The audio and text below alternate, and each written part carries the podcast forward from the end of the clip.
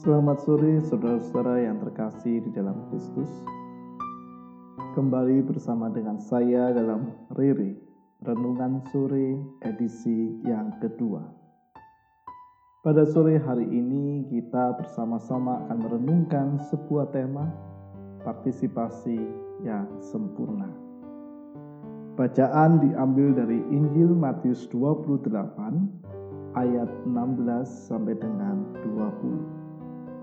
Dan kesebelas murid itu berangkat ke Galilea, ke bukit yang telah ditunjukkan Yesus kepada mereka. Ketika melihat dia, mereka menyembahnya, tetapi beberapa orang ragu-ragu. Yesus mendekati mereka dan berkata, Kepadaku telah diberikan segala kuasa di surga dan di bumi.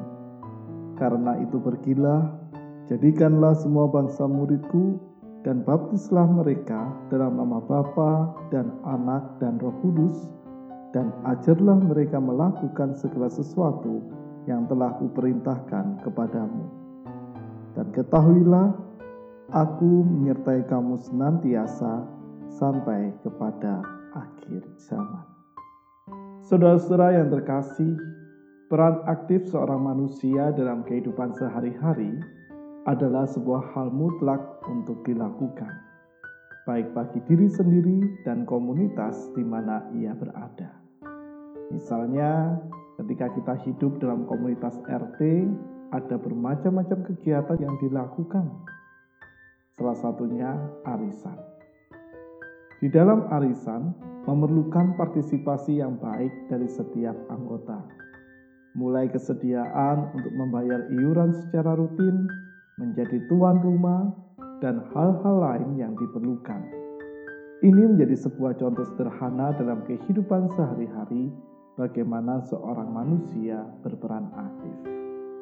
Lalu, bagaimana ketika Tuhan mengajak kita berpartisipasi dalam karya kasihnya bagi dunia, peranan apa yang mampu kita berikan?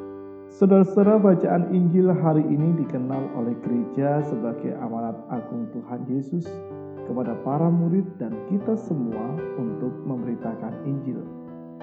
Kalau dibaca dan dipahami secara harafiah, khususnya ayat 19, karena itu pergilah, jadikanlah semua bangsa muridku dan baptislah mereka dalam nama Bapa dan Anak dan Roh Kudus, seakan-akan ada sebuah target bertambahnya jumlah pengikut Kristus.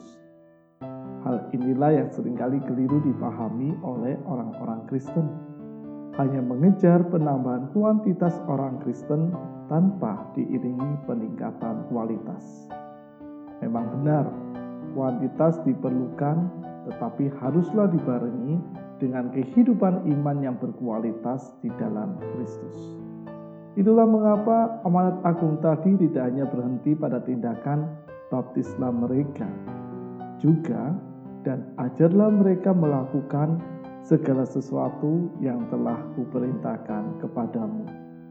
Itu artinya kita diperintahkan oleh Kristus tidak hanya memberitakan Injil agar orang yang belum percaya menjadi percaya kepada Kristus, juga menjadi teladan kasih Kristus bagi orang-orang yang baru percaya kepadanya.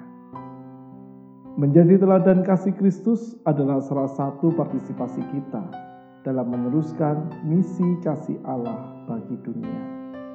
Teladan kasih itu tidak kita tunjukkan hanya ketika mengajak orang-orang belum percaya menjadi percaya kepada Kristus. Di sepanjang hidup sehari-hari, marilah kita menjadi teladan kasih Kristus. Teladan kasih lewat kebaikan-kebaikan sederhana yang mampu kita lakukan dan berdampak positif.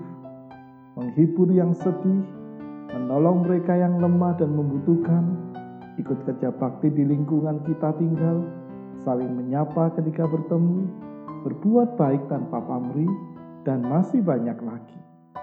Saat kita mampu menjadi teladan kasih Kristus bagi lingkungan di mana kita berada, niscaya orang yang percaya kepada Kristus akan bertambah dan kualitas imannya pun turut meningkat. Di sana pula kita akan terus berpartisipasi mewartakan kasih Allah.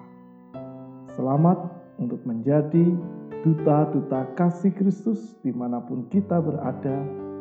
Partisipasilah secara aktif, menyebarkan dan mewujud nyatakan kasih itu dalam setiap tindakan kebaikan yang mampu kita lakukan.